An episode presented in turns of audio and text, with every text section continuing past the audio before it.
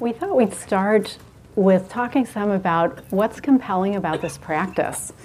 You know, why, why be interested in it? You're here, you're committing a day to it, and maybe more, maybe you've already committed some of your time and life to this practice. Um, so, what's compelling about it? And for us, as we mentioned when we introduced ourselves, we, we do many different practices. It's not like we would advocate or even for ourselves do this practice only and never do anything else. So different practices cultivate different things in the, in the awareness and the mind stream. And, um, and this practice cultivates specific things that we'll talk about today. But we really, you know, we feel like in a way we never planned on becoming Dharma teachers and we sort of were um, passed a certain baton that we feel really honored and privileged to be carrying for however long we're teaching, um, of a practice that almost went into obscurity. For many, many years, this practice was only taught in the back hallways of monasteries and nowhere else. I mean, lay people like us and, and women, you know, would never have had access to these teachings, even up until I don't know, the last 30 years or something. So, um, so this practice, we're really happy to see that it is taking root in the West, in lay people, in Asia, where it was also fairly hidden, and, um, and that it is an important part of an overall spiritual path. And, you know, as we've researched more and more about this practice, really for us, a lot of it comes down to the Buddha himself and what he practiced. And I remember years ago, it's probably been 20 years ago, I was sitting the month long um, here. And I was, you know, a yogi, and another yogi in one of the Dharma talks asked the teachers, well, shouldn't we be doing the same practice as the Buddha did in the sequence that he did them? And back then, nobody was really doing concentration practice. I mean, it was just starting to be talked about. And um, I don't even remember what the answer was, but I, I remember to this day that yogi's question. And, um, and the Buddha did, this was, these were the practices he did when he left the palace, that he looked around and he had this burning desire to really know the truth of existence and the deeper um, mysteries, really, of being human. And he went around and found the most evolved people he could find of his day, and those people were teaching concentration practice in the jhanas. And so he went to one teacher, and that person taught him the first through seventh jhana, and then a different teacher taught him the eighth jhana. And that was the practice he did. And at that point, he was sort of authorized to teach, if you want to look at it that way. And, and he did for a while, but he also felt there was more. And so that became what he added to the teachings of the day that was unique, that was his own.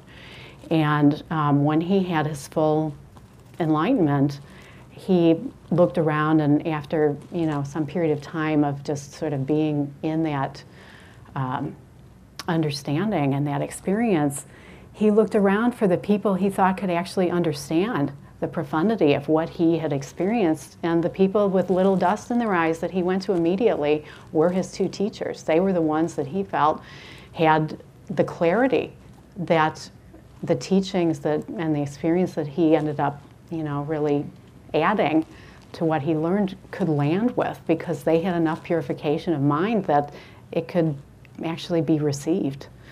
So, um, but it wasn't only just up to the point of his enlightenment that the Buddha did these practices, he continued to do these practices through his whole life.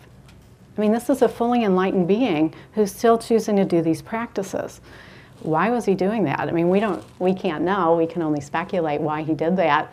But he talked about these. If you actually read the suttas, we've heard scholars who have said that between 60 and 80 percent of the suttas, when the Buddha's asked about what should I practice from, you know, lay people or monks, he's telling them to do this practice and vipassana. He's not just telling them just to do vipassana, he's telling them to do samatha and concentration practice and to, to do the jhanas. And, and um, so, you know, there's a way where it's, we're really happy that this has become reintroduced into the mainstream of Buddhism because it really mirrors much more what the Buddha actually practiced and taught himself throughout his whole life. And even before the Buddha, I mean, this is part of the interesting thing about this practice in particular is that um, as Buddhism evolved, course, how does Buddhism differentiate itself from all the other practices being taught out there? Well, this practice was something that was already existing when the Buddha came along. And, you know, there may be a way that the people who were advocating for Buddhism needed to kind of distance themselves from those practices, and um, that's understandable. But if you really look at the history, this practice goes back probably at least 5,000 years. So to me, that's really, you know, to us, that's, that's really profound that as long as humans have been at a level of consciousness and intelligence and awareness to start asking these questions about the mystery of existence of, you know, where did I come from and what's going to happen when I die? Is there something beyond just the body and my personality that I can know for myself?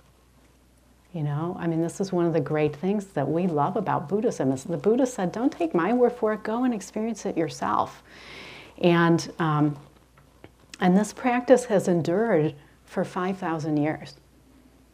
And there aren't many things in human history that have lasted that long. You know, sometimes we, we joke that probably sex and taxes are the only other things that have lasted that long. So, you know, and there's a reason because the effect on the consciousness, even as evolved as we are and as complicated as consciousness has become over what it was in ancient times, it still has the effect of uprooting a lot of the ways that we suffer or um, allowing us to have space between our identification with the ways that we suffer and that deeper nature that's just really waiting for us to, for awareness to um, return to what we really are.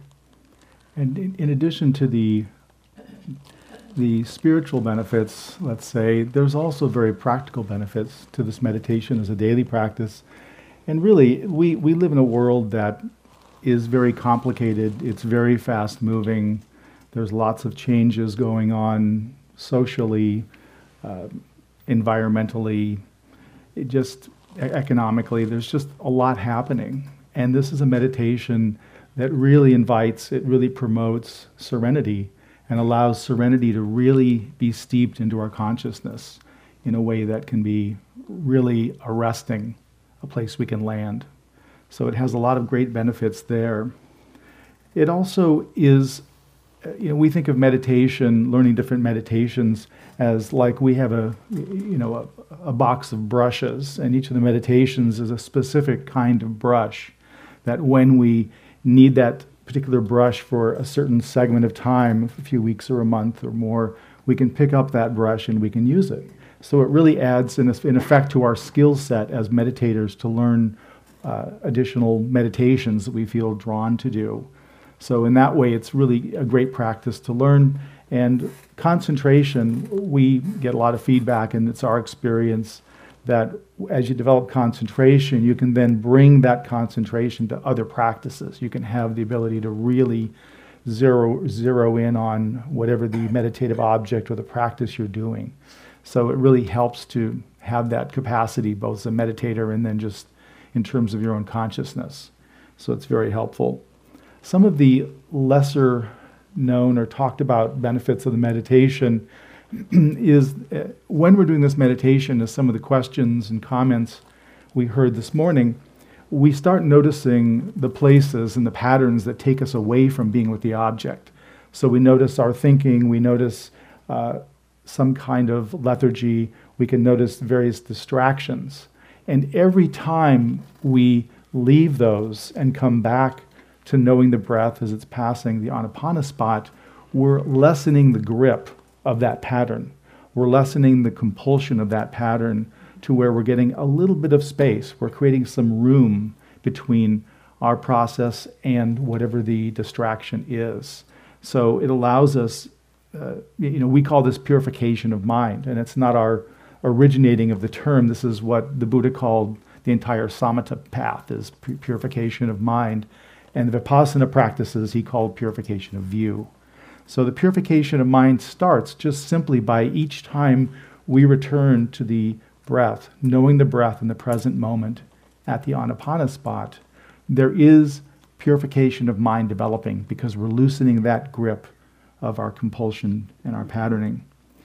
And part of that, as we loosen that grip and that attachment, that uh, identification really with our, say, our thinking, there is a way that it loosens a little bit that sense of self, that attachment to the me that we have. So it really allows that quality, more of the no self, to be invited into the experience also. So this really has a lot of great benefits. I say it as there's the transcendent quality, there's the serenity, there's also the purification of mind and what we call the thinning of the me.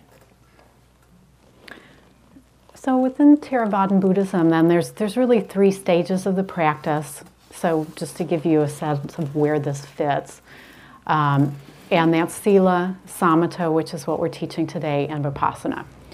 So sila is really living a wholesome life. A, lot of times people will translate it as ethics or morality, and we don't like that so much because it kind of sounds rule oriented and um, and that's not really I mean, yes, we, we should place restrictions on harming others. So there's a real value to seeing it that way from that standpoint. But really, from a practice standpoint, it's am I living a wholesome life that's not accruing more karma and regrets? You know, Steve Armstrong and Kamala Masters, who are two of the, of the teachers in this lineage that we respect a lot, talk about it as living in harmony without regret. So, am I living in harmony with others, with myself, with the world, the environment, um, without regret, so that I don't have to have remorse? So that when I sit down on the cushion, I'm not just going over and over things I should have done that I didn't do or things I did that I shouldn't have done. Am I living a wholesome life? And this is, we'll talk at the, at the end of the day about um, home practice. But we really feel that no matter what practices one is doing, that, that Buddhists and everybody really, we love that, but especially if, if one is undertaking the Buddhist path, that Sila has to be a part of it. How are, how are we living our lives? What are we consuming in terms of media? What are we consuming in terms of the food we're eating? How are we impacting the environment and the people around us? So it's really a process of just being more and more in harmony on the outside of our lives as an expression of what's happening on the inside. So that's Sila. And then Samatha is what we're talking about today. So, as Stephen said, this is purification of mind, is how it's referred to in some of the teachings. And um, we're developing serenity and concentration in this practice. And uh, we'll talk some a little bit later about, yes? Sorry to interrupt. Can you spell it for us? And is this from the root soma? Um, I don't think it's from the root soma. So the question is, can we spell it? It's spelled S A M A T H A. So samatha. And, and you'll also hear concentration practice talked about as samadhi practice. So, depending on the lineage of Theravadan Buddhism, some focus, like the Burmese, talk more about samatha. Within the Thai forest, they talk more about samadhi.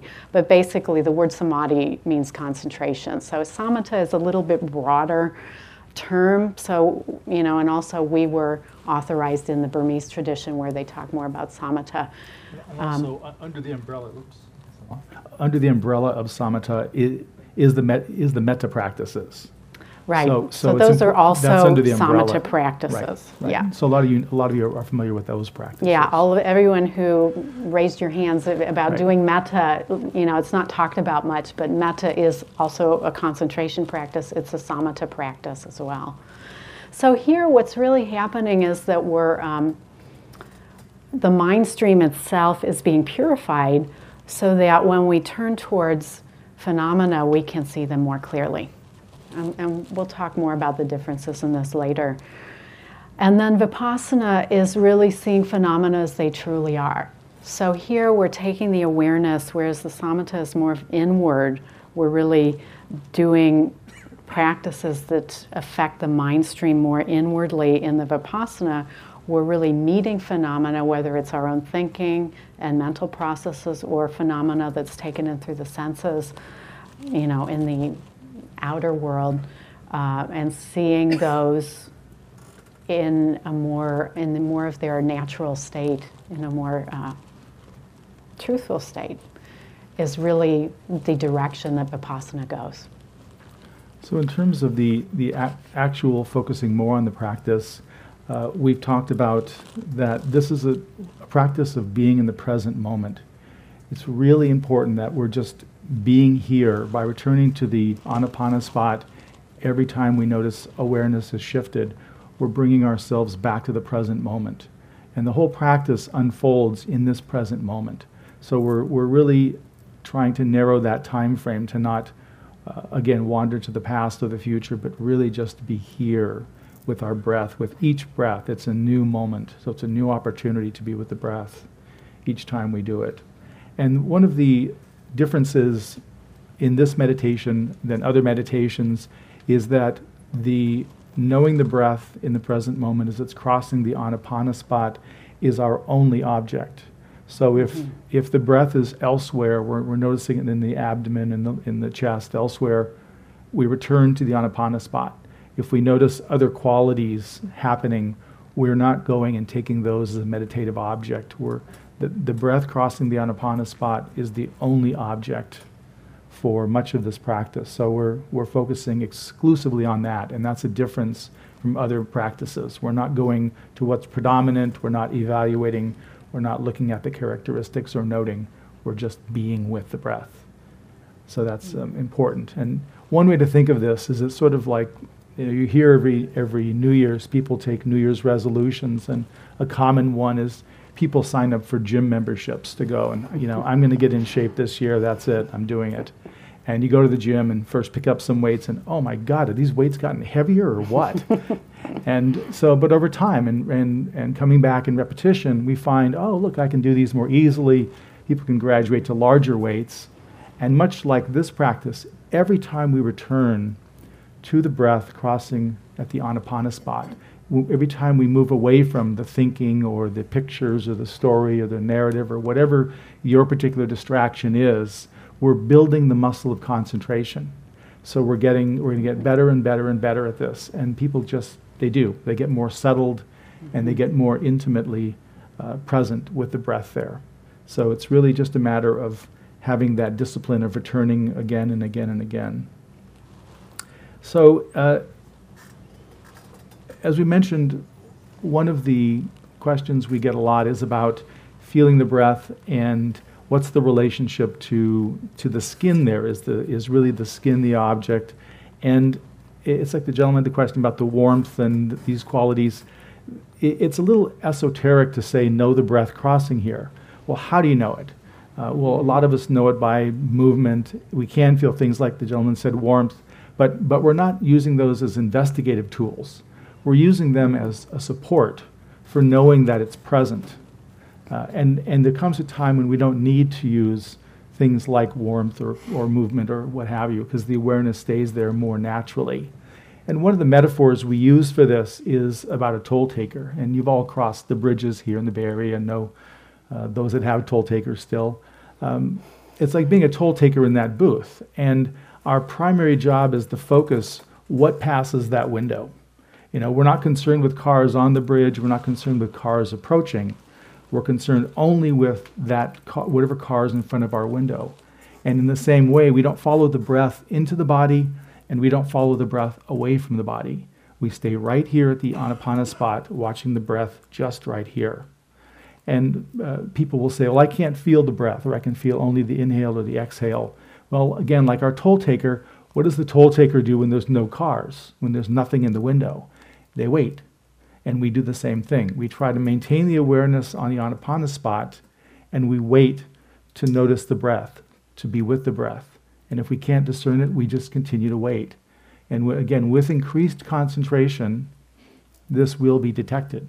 We, we have uh, 100% of the time people report that they do get uh, in contact with the breath enough to do the meditation. On, on retreats. on retreats. yeah.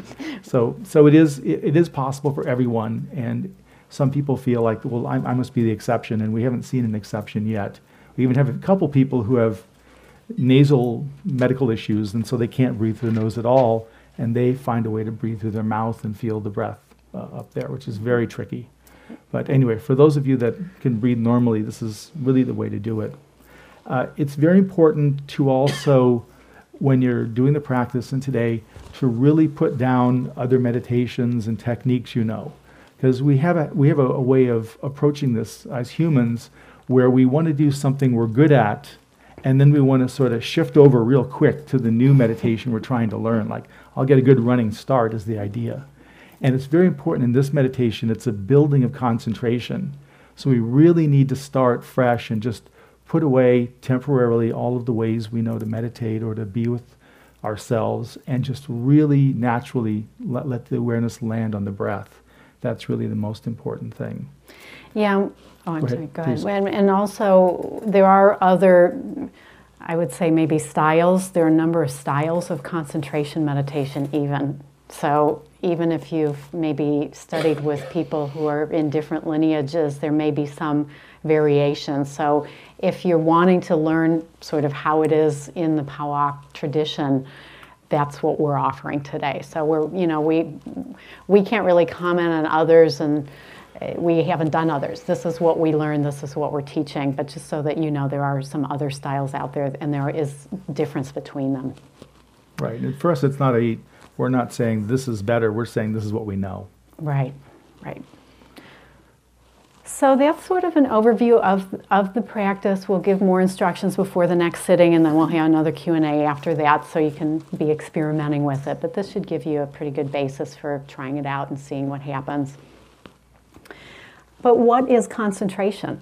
You know, we're going to spend a whole day talking about concentration meditation, so it's important to really understand what is concentration, how, how are we framing it, and also how is it framed in Buddhism, because there is some specificity about this.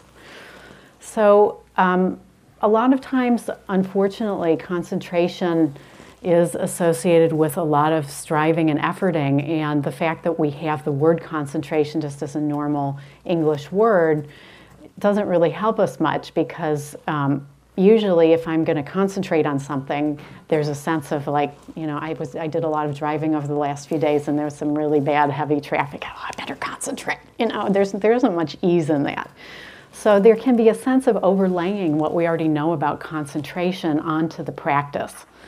And we're asking you to, to, to we're inviting you to let go of those particular ways of um, thinking about the word concentration and, and what you're doing when you're meditating because it's not helpful. This is a serenity practice, and we need to bring our best effort to it. So we're not just falling asleep while we're doing it.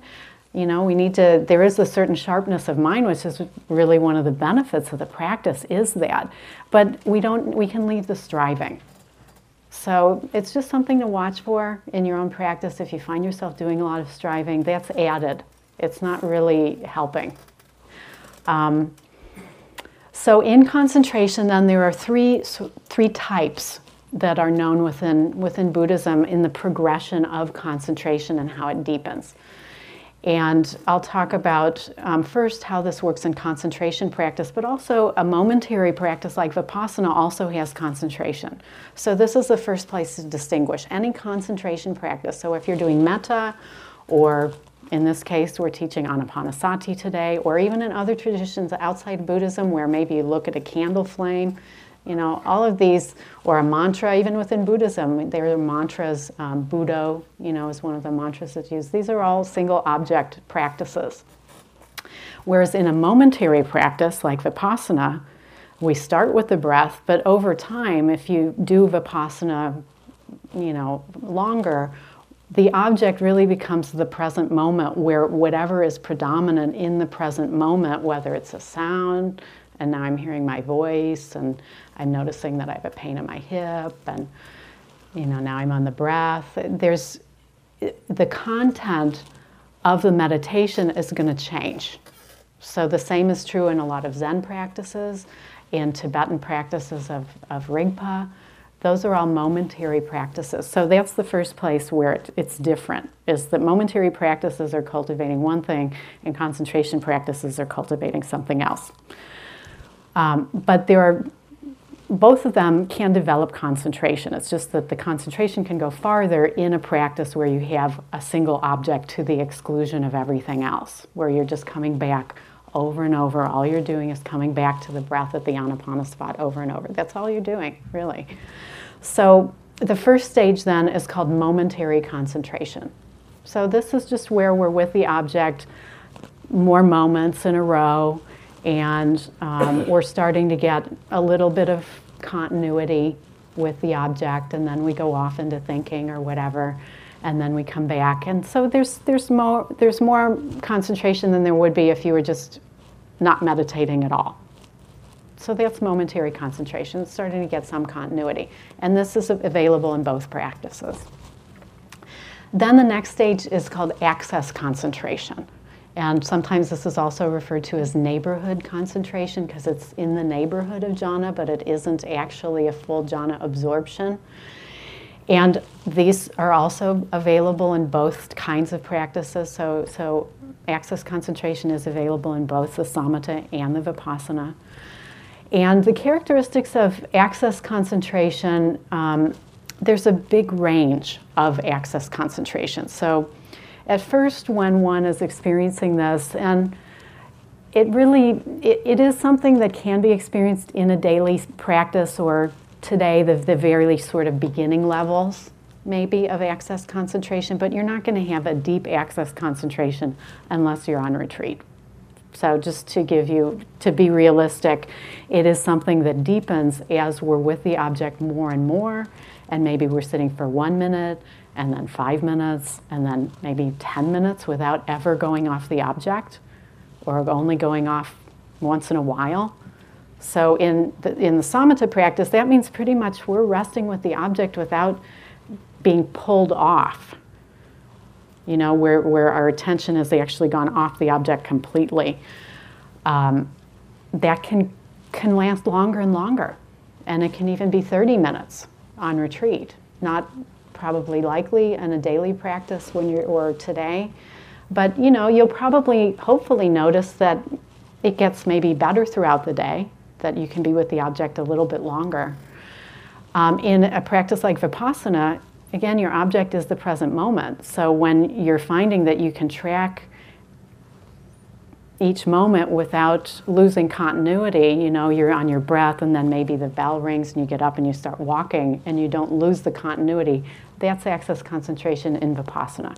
So you can see it's a little different, but basically the level of concentration is similar. And there are certain phenomena that can start happening there that Stephen will talk about, I think, this afternoon as we get more into the purification of mind, where as the mind settles, our personality structures that we're familiar with start receding, and more of our true nature can start being experienced directly. And that's pretty awesome when that starts happening. And this is what draws people to meditation is the opportunity to be free from some of the ways that we have compulsive thinking and, and um, whether we're suffering or not, it's not what we really are in our deepest nature. So there's an inherent suffering just in that. Yes, there's a hand back there. Sorry, uh, you talked about access concentration uh, respect to being pulled away in a thought. If you're meditating and you notice a thought but you're not pulled away, which happens maybe 1% of the time, but 99% of the time I'm pulled away, Right. is the, the thought will come up. Is that still access? Yeah, that's a really great question. I'm, I'm glad you asked that. So the question was, um, what if a thought comes up and you're not actually pulled away? It's sort of out there, but you're still, yeah, and you'll find we're, we're going to introduce the counting in the next sitting, and you'll find that after a while, if, you if your concentration's good, you can keep the counting going and not lose track, and you're thinking in between the numbers, you know? So that's kind of what you're talking about. There's, but even the fact that you can stay with the object and know that there's a thought and not go to it, that's a higher level of concentration, obviously. So, you know, in terms of a technicality, if you're actually counting minutes, I, am not sure how, how you might count it, but really the idea is we're withdrawing our attachment and the compulsiveness to our normal thought patterning. So even as it's receding, maybe you count that as staying with the object. You know, that's really up to you in terms of how you frame it. But if you're if you're maintaining continuity, continuity, that's really the most important thing. It, it- it's helpful to think of this more like a dimmer switch than an on and off switch. So it isn't that every time we have a thought, okay, I'm off the object. It's we can have thoughts just as right now someone can walk by the windows here. We don't have to all stop and turn and watch that person. Right. You know, that's what we're doing with thinking. But we can still know someone's walking by.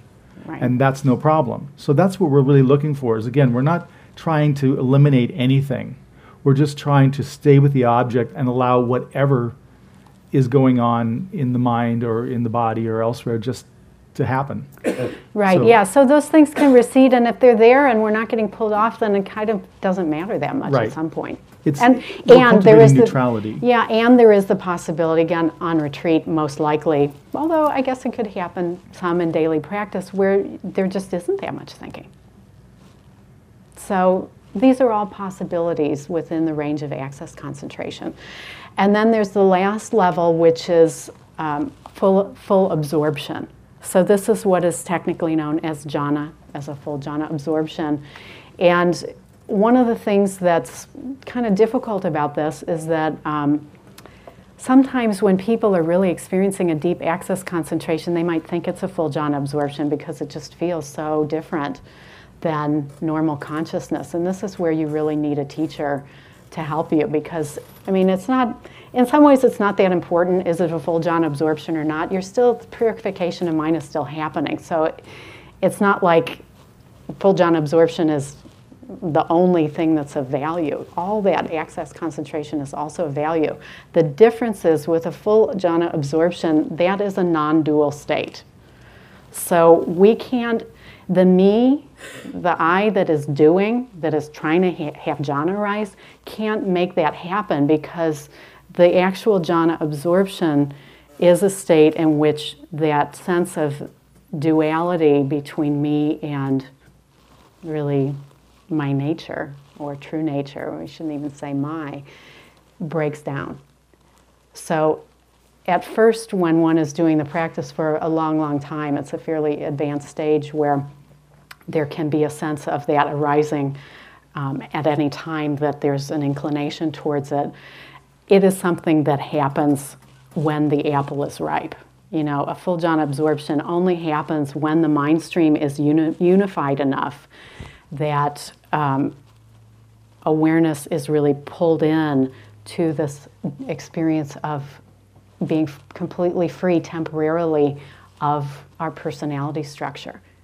And at that, in the full jhana absorption, it is so purifying. I mean, the intensity of the purification of that is like exponentially greater in some ways, at least at first, when if one experiences that, that the purification on the mind stream is really um, dramatic.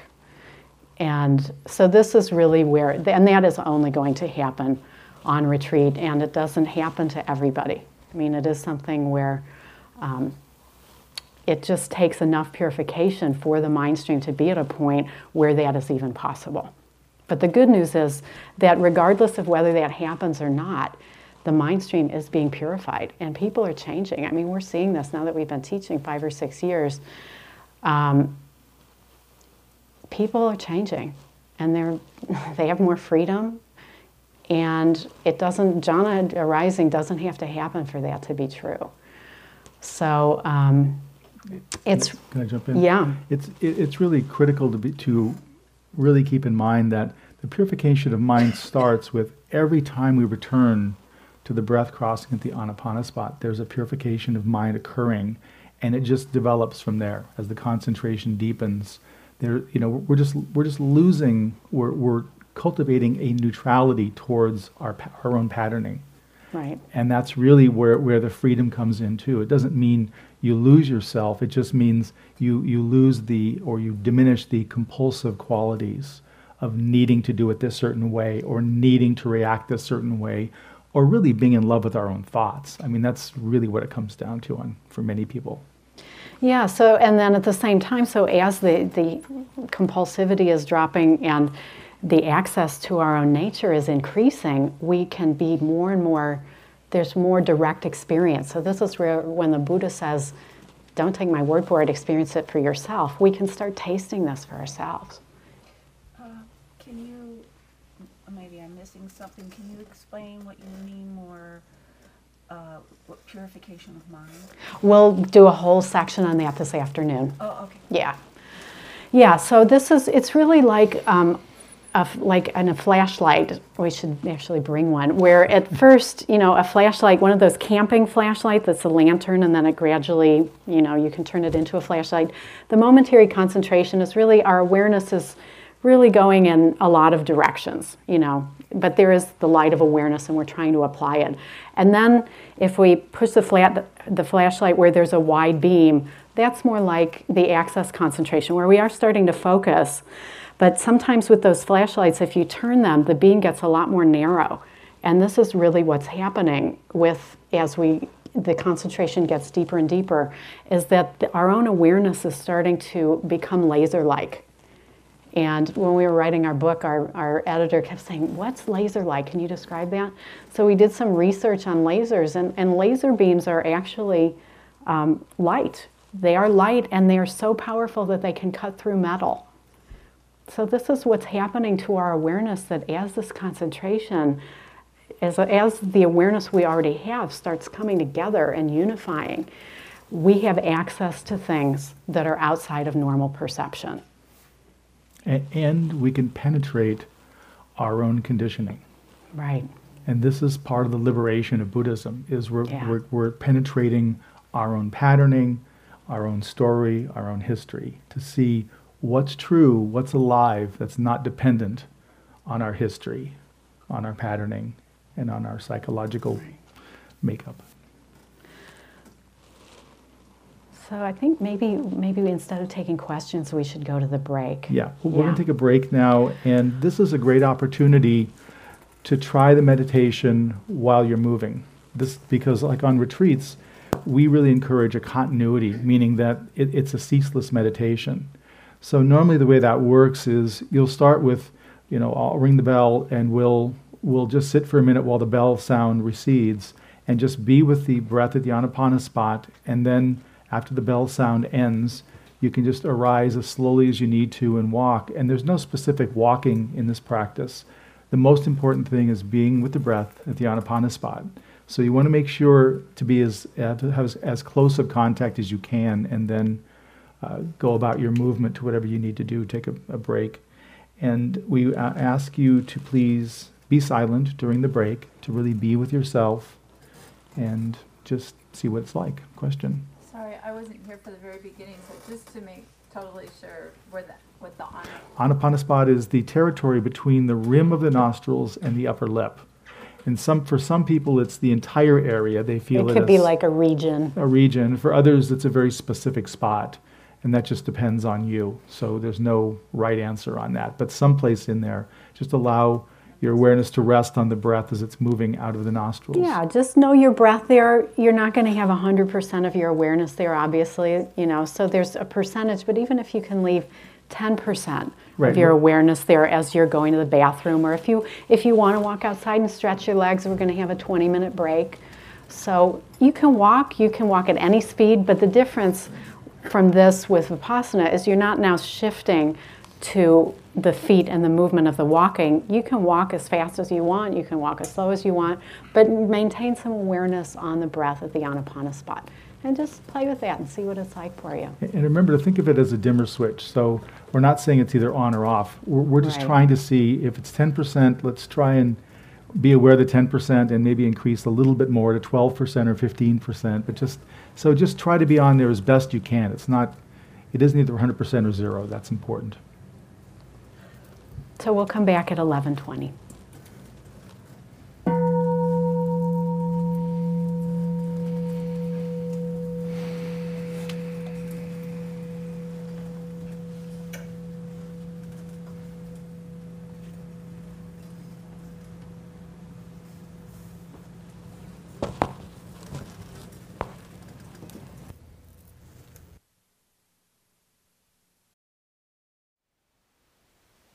Thank you for listening. To learn how you can support the teachers and Dharma Seed, please visit dharmaseed.org slash donate.